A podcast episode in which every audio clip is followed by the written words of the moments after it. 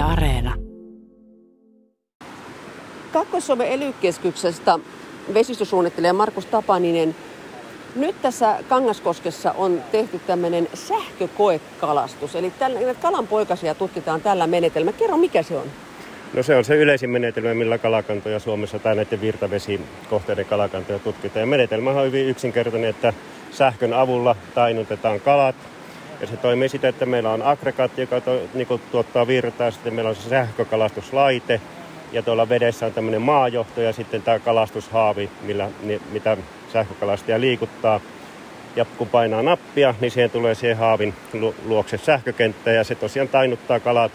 Niin kauan aikaa ne kalat on tainuksissa, kun se sähkökenttä on olemassa, mutta heti kun nappia ei paineta, niin ne tointuu siitä. Eli tämä on niin kuin kalojen kannalta hyvin hyvä menetelmä, että ne ei kuole siihen, että se, ne otetaan talteen, haavitaan, siellä on kaksi haavimiestä yleensä ja sen jälkeen punnitaan, mitataan, mahdollisesti otetaan DNA-näyte ja, ja, ja jos jotain muita suomunäytettä joudutaan ottamaan, sen jälkeen ne vapautetaan tuonne koskeen takaisin ja ehkä kalastetaan seuraavana vuonna uudestaan. Ja tuossa kun seurasin tätä sähkökalastusta, niin ne kuitenkin eh, laitettiin sitten ämpäriin, teillä oli ämpärit tuossa olalla, mihin ne sitten laitettiin, niin aika vikkelästi ne kuitenkin siinä, niin kuin, ne ei ihan pyörtynyt kuitenkaan, että, että niin kuin, siinä on tämmöistä pientä nukutusainetta sitten kun te punnittitte, niin onko se kuinka yleinen?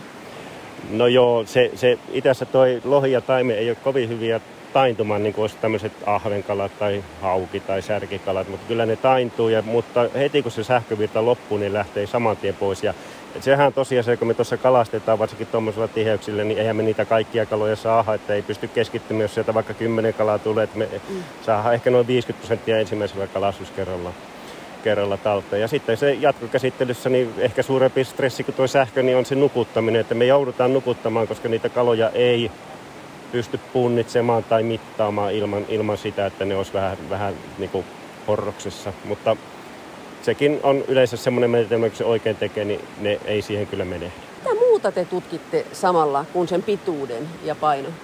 No yleensä voidaan ottaa suomunäyte, jos on isompi kala, että katsotaan, että minkä ikäinen se kala on. Että näistä me tiedetään tietysti näistä pienemmistä, minkä ikäisiä ne on ihan sen koon perusteella. Mutta sitten mikä otetaan, on, niin on DNA-näytet, varsinkin jos on uusi paikka, mistä saa lohikaloja. Me otetaan DNA-näyte evästä, pieni palanen riittää ja se sitten analysoidaan ja siitä saa selville, että minkä, mitä kantaa se. Että meillä on Suomessa geenikartoitus näistä taimenkannoista kyllä olemassa ja voidaan katsoa, että minkä, minkä, minkä kalan jälkeläisiä nämä siinä koskessa lisääntyvät taimenet ja lohet on.